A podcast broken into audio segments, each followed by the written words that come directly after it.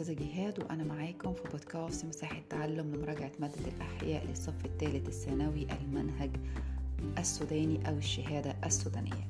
بنستكمل مع بعض يا أبطال يا أطباء إن شاء الله. سلسلة دروس وحدة الوراثة اللي بدأناها مع بعض في التسجيلات السابقة بمدخل الوراثة قانون مندل الأول والثاني نظرية الصبغيات الآلات المتعددة الجينات المتعددة وتوالد الدروس بتاعتنا إلى أن وصلنا للطفرات الصبغية أو الطفرات بصفة عامة. وعرفنا إن هي في منها نوعين طفرات صبغية وطفرات جينية. وبدأنا في أول نوع من الطفرات وهي الطفرات الصبغية. وعرفنا إن هي في منها نوعين طفرات صبغية ناشئة عن تغيير في عدد الصبغيات وطفرات صبغية ناشئة عن آه تغيير في تركيب الصبغيات. يبقى أنا عندي تغيير في العدد وعندي تغيير في التركيب. أول نوع أخذناه وهو التغيير في تركيب الصبغيات. جميل جدا الكلام ده.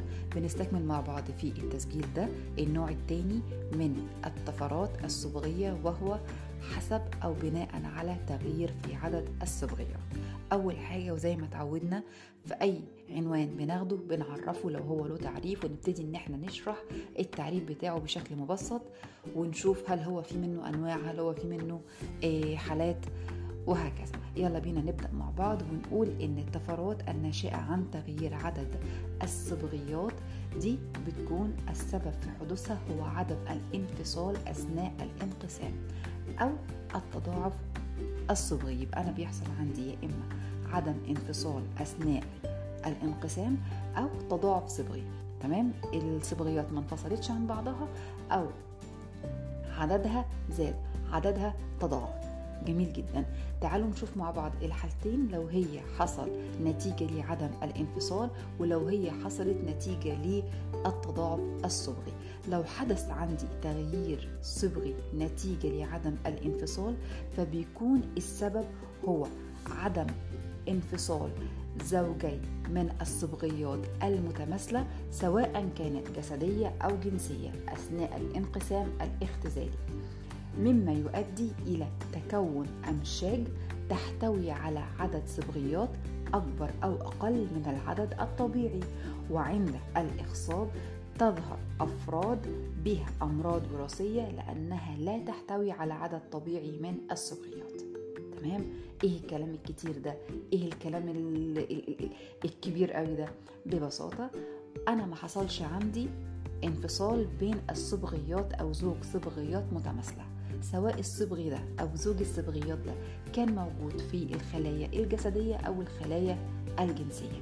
والنتيجة حدث عندي إنه أمشاج أنتجت بتحمل عدد صبغيات ممكن يكون أقل أو ممكن يكون أكبر من العدد الطبيعي للصبغيات. وبالتالي الأفراد اللي هتنتج نتيجة للأمشاج دي هتبقى يظهر فيها خلل أو أمراض وراثية لأنها لا تحتوي على عدد طبيعي من الصبغيات. ده أول حالة وهو عدم الانفصال. طيب يلا بينا نشوف تاني حالة وهي التضاعف الصبغي. أول حاجة عايزة أقولها إن ممكن ده يعني ممكن الحالة دي أقول إن هي ناتجة عن الحالة اللي قبلها حالة عدم الانفصال. بس تعالوا نشوف الكلام ده أو نستنتج الكلام ده من خلال التعريف بنقول إن التضاعف الصبغي هو حالة تحتوي فيها الخلايا على عدد مضاعف للمجموعة الصبغية الطبيعية. الخلية فيها عدد مضاعف من مين؟ من الصبغيات. بسبب عدم انفصال الصبغيات المتماثلة كلها أثناء الانقسام الاختزالي سواء حدث ده في الأب أو في الأم. والنتيجة لذلك بينتج عندي أمشاج أحادية الصبغيات عندي كم نتيجة؟ عندي يعني نتيجة والنتيجة دي هحط لها احتمالين. النتيجة إن الصبغي أو عفوا الأمشاج أحادية الصبغيات يعني الأمشاج اللي نتجت من الانقسام وبتبقى أحادية الصبغيات يعني انقسمت من 2 إن أعطتني إن. عند الإخصاب تمام؟ مع أمشاج بتبقى أحادية المسكن تمام؟ بيحدث عندي زيجوت أو بينتج عندي. زيجوت الزيجوت ده بيحمل آه، عدد ثلاثي للطاقم الصبغي ببساطة أكتر. المفروض إن أنا لما بيحدث عندي انقسام الخلية اللي بتكون 2N بتديني مشيج N. طيب أنا عندي في تضاعف في العدد الصبغي. فالعدد بدل ما يكون N عدد الصبغيات بدل ما يكون N بيكون عندي 2N أو بيكون عندي 2X طيب هيجي بقى ال 2X ده هيحصل له إخصاب مع مشيج المشيج ده طبيعي تمام؟ أحادي عدد الصبغيات يعني الصبغيات اللي فيه عددها n. هيبقى مجمل أو مجموع عدد الصبغيات اللي موجودة عندي في الزيجوت أو مثلا البويضة المخصبة 3 n أو 3 x 2 زائد 1 بيساوي 3 هو حدث فيه أصلا النتيجة إن أنا عندي تضاعف في الصبغيات يعني الصبغيات اللي في الأحادي ده بتبقى 2 n أو 2 x واتحدت مع مشيج آخر. المشيج ده أحادي يعني في n واحدة بس أو x واحدة بس فانا هجمع n مع 2 n هتديني 3 n أو x مع x هتديني 3 x. طبعا ده حاجة مش طبيعية. طيب ولو تم تخصيب المشيج ده اللي هو ثنائي عدد الصبغيات أو ثنائي الطاقم الصبغي مع مشيج زيه ثنائي برضو العدد الصبغي تمام؟ هينتج عندي زيجوت رباعي الطاقم الصبغي يعني بدل ما يكون two مثلا two n هيبقى أربعة اتنين واتنين هيدوني كام؟ هيدوني أربعة تمام؟ دي النتيجة اللي أنا بحصل عليها من الطفرات اللي بتنتج نتيجة لتغيير عدد الصبغيات وهي تضاعف الصبغي أو التضاعف الصبغي. تمام؟ حلو قوي الكلام ده. عايزة أقول حاجة إن بتظهر جدا فكرة التضاعف الصبغي في النباتات الزهرية وبتكون النتيجة أو الشكل المظهري اللي أنا بقدر آخد بالي منه أو ألاحظه إن النباتات اللي بتحمل طاقم صبغي رباعي يعني عدد رباعي 4 إن أو 4 إكس ازهارها وثمارها و... آه, آه الأزهار والثمار والبذور بتبقى كبيرة جدا مقارنة مع النباتات الزهرية اللي بتحمل آه عدد صبغي ثنائي. يعني دي بتكون أربعة ودي بتكون اتنين بيبقى الاختلاف كبير جدا ما بين النباتات الأزهار والثمار والزهور تمام كده؟ جميل جدا جدا الكلام ده. يبقى إحنا كده أتمينا الطفرات الصبغية الناشئة لتغيير في العدد الصبغي. قلنا حالتين هي عدم الانفصال والتضاعف الصبغي. طيب هاجي بقى أتكلم عن النوع الثاني العام للطفرات وهي الطفرات الجينية. ما هي الطفرات الجينية؟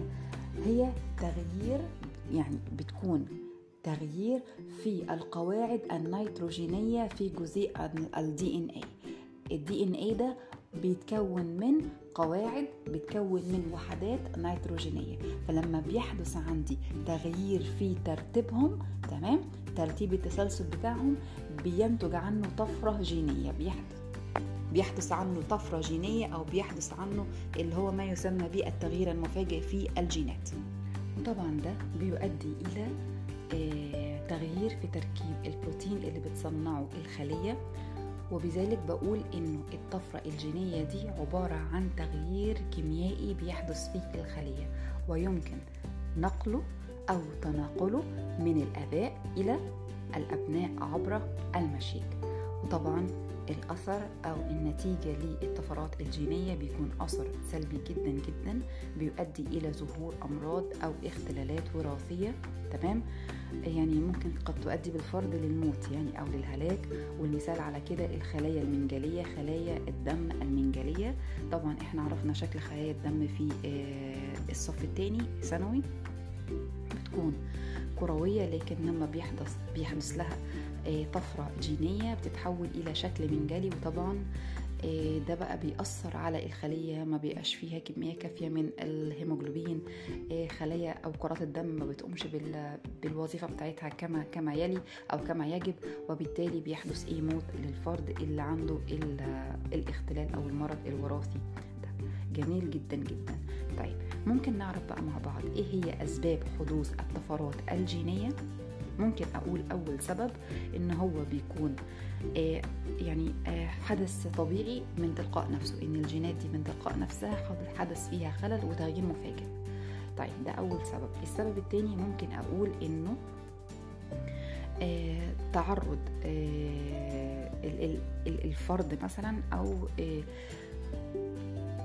الفرد اللي بيحمل الجينات ده تعرض ل أشعة معينة أو أشعة غير معينة نوعين من الأشعة ممكن تكون أشعة معينة أو ممكن أشعة غير معينة الأشعة المعينة زي أشعة ألفا وبيتا وجاما أما الأشعة الغير معينة فهي الأشعة الفوق بنفسجية أو بعض المواد الكيميائية. جميل جدا الكلام ده.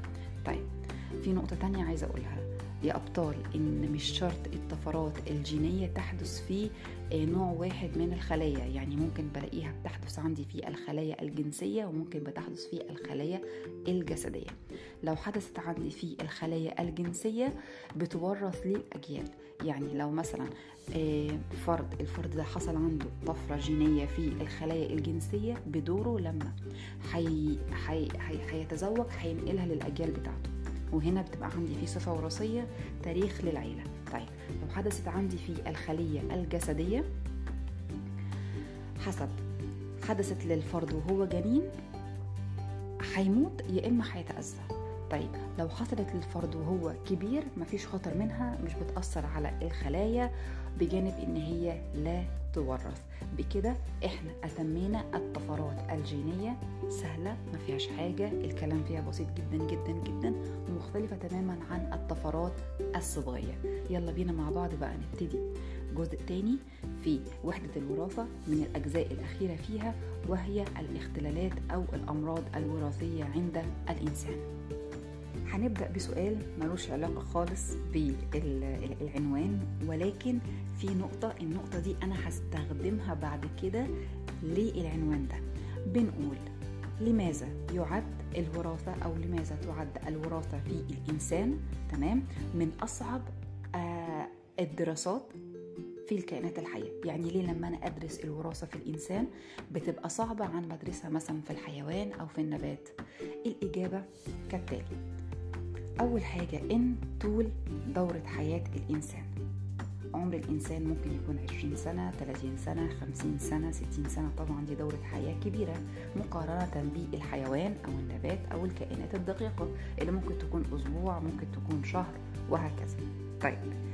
تاني إيه سبب إنه قلة أفراد العائلة الواحدة. ممكن ألاقي مثلا عيلة إيه عدد أفرادها قليل. وبذلك ده بيصعب عليا دراسة الوراثة في الإنسان. ثالث سبب أنه عدم إمكانية تنظيم تجارب تزاوج بين البشر لأن هذا بيخالف الشرع أو بيخالف الدين والقوانين. رابع سبب إنه لا توجد أو لا يوجد سجل نسب أو سجل نسب كامل لأغلبية العائلات. يبقى دي الأربع أسباب اللي من خلالها بيبقى عندي صعب جدا إن أنا أتتبع الصفات الوراثية في الإنسان مقارنة مع الكائنات الحية الأخرى. من الكلام ده هاخد أول أو هاخد آخر نقطة وهي سجل النسب وأعرف مين هو سجل النسب. سجل النسب ده يا أبطال هو عبارة عن مخطط والمخطط ده بيوضح العلاقة بين الأجيال وانتقال الصفات الوراثية الموجودة في العائلة الواحدة. خريطة أو مخطط من خلالها بقدر أعرف الأجيال وإيه هي الصفات اللي الأجيال دي بتتوارثها في عائلة معينة أو في العائلة الواحدة. طيب يبقى طالما هو أنا بعرف منه الأفراد وبعرف منه الصفات الوراثية يبقى كده في منه فايدة أو في منه أهمية. إيه هي أهمية سجل النسب؟ سجل النسب عندي نقطتين أهميته نقطتين يعني. أول نقطة إن أنا يمكن تحليل نتائج التزاوج يعني مثلا أقدر إن أنا بقى إيه لو عندي صفة وراثية أقدر أعرف الأب كان شايل صفة إيه والأم كانت شايلة صفة إيه طب الصفة دي نقية طب الصفة دي خليطة طب هل هو إيه سائد طب هل هو متنحي؟ وهكذا زي ما اتكلمنا في الدروس الأولانية في الوراثة. وكمان النقطة التانية إن أنا أقدر أجمع المعلومات عن تاريخ العائلة لصفة وراثية معينة. يعني مثلا عمل لون هبتدي إن أنا أجمع المعلومات في العيلة عن الصفة ديت مين كانت عند مين؟ طب مين الأساس في وجود الصفة دي؟ هل هو الجد؟ هل هي الجدة؟ طب نقلوها لمين؟ طب مين الأفراد اللي أخدتها؟ طب مين الأفراد اللي ما أخدتهاش؟ وهكذا. يبقى دولت الأهميتين لسجل النسب تحليل نتائج التزاوج وجمع المعلومات عن تاريخ العائلة لصفة وراثية معينة. طيب شكله بيكون عامل إزاي؟ له رموز. تفتح معايا الكتاب على صاد 195 هتشوف مخطط نسب أو سجل نسب الرموز بتاعته كالآتي الدوائر رمز لها ب أو بترمز للأنثى المربعات بترمز للذكور النجمة بترمز لجنس مجهول أنا مش عارفة ده ذكر ولا أنثى. التظليل بيرمز للطراز المظهري طيب ممكن أنا مثلا يكون عندي أكتر من صفة فأنا بنوع في شكل التظليل بتاعي. ممكن يكون خطوط بالطول خطوط بالعرض ممكن تكون نقط ممكن تكون سادة وهكذا. يبقى ده شكل سجل النسب. ممتاز جدا. يا أبطال. تابعوا معايا في صفحة 195 سجل نسب لتوارث صفة الهيموفيليا في عائلة معينة. تمام؟ جميل جدا الكلام ده. طيب إحنا كده يعني بدأنا إن إحنا نشتغل في الدروس الأخيرة في وحدة الوراثة الدروس اللي جاية كلها. دروس صغيرة بس هي النقاط بتاعتها يعني ممكن تكون كتيرة وممكن يكون فيها كلام كتير بس إن شاء الله لما نركز فيها بإذن الله تبقى سهلة وما نتلخبطش فيها. طيب هنستكمل مع بعض دلوقتي في الأمراض الوراثية. طيب الأمراض الوراثية دي لما بتحدث عندي العنوان بقى بتاعي الكبير بقى الأمراض الوراثية. لما بتحدث عندي إيه اللي بيكون السبب؟ بيكون عندي ثلاث أسباب أو سبب من الثلاث أسباب دول يا إما بيكون في عندي خلل جيني أو خلل في عدد الصبغيات أو خلل في تركيب الصبغيات اللي هي الطفرات تمام؟ طيب وبناء على هذه الأسباب بقدر إن أنا أقسم الأمراض الوراثية إلى نوعين أمراض وراثية مرتبطة بالعدد الصبغي وأمراض وراثية مرتبطة بالطفرات الجينية. يبقى نوعين أمراض وراثية مرتبطة بالطفرات الجينية وأمراض وراثية مرتبطة بالعدد الصبغي. نبتدي في أول نوع وهي الأمراض الوراثية المرتبطة بالعدد الصبغي. نرجع تاني للصبغيات.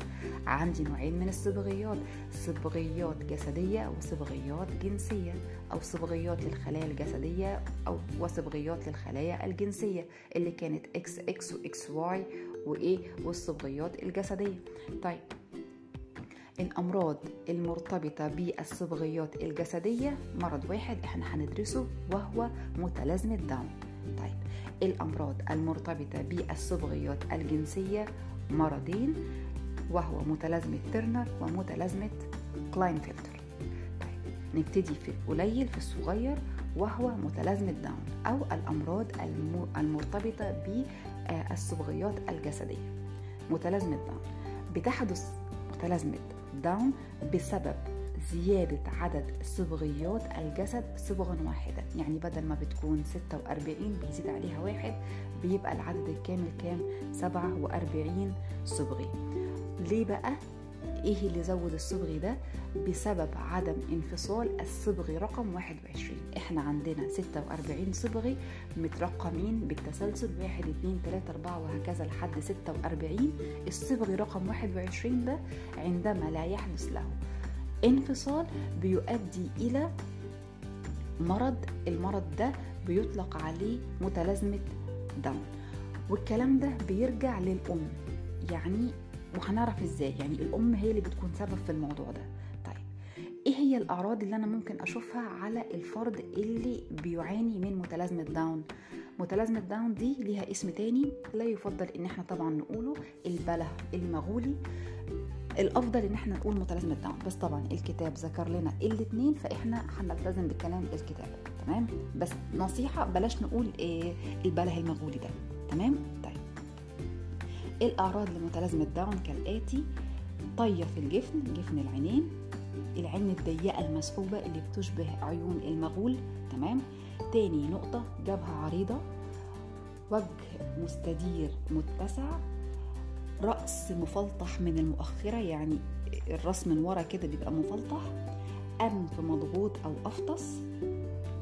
طيب آه بعد كده بنقول إن من الأعراض بتكون قصر القامة الفرد بيكون قصير طوله 120 سنتيمتر القدم بتبقى قصيرة وسميكة القدم شذوذ في بصمات الأصابع بروز في اللسان ونمو غير طبيعي للقلب.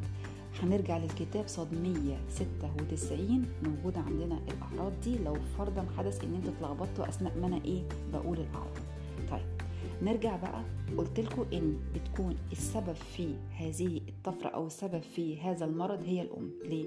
الأم لما بتبقى كبيرة في السن وبيحدث حمل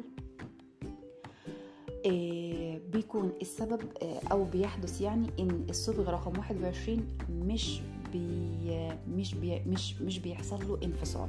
يبقى كلما زاد عمر الأم كلما زاد احتمال عدم انفصال الصبغ رقم 21 فبينتج عن ذلك عند الانقسام بويضتين بويضة بتحمل عدد صبغي 21 والبويضة الأخرى بتحمل عدد صبغي 22 البويضة اللي بتحمل العدد الصبغي 21 عند تلقيحها بحيوان منوي.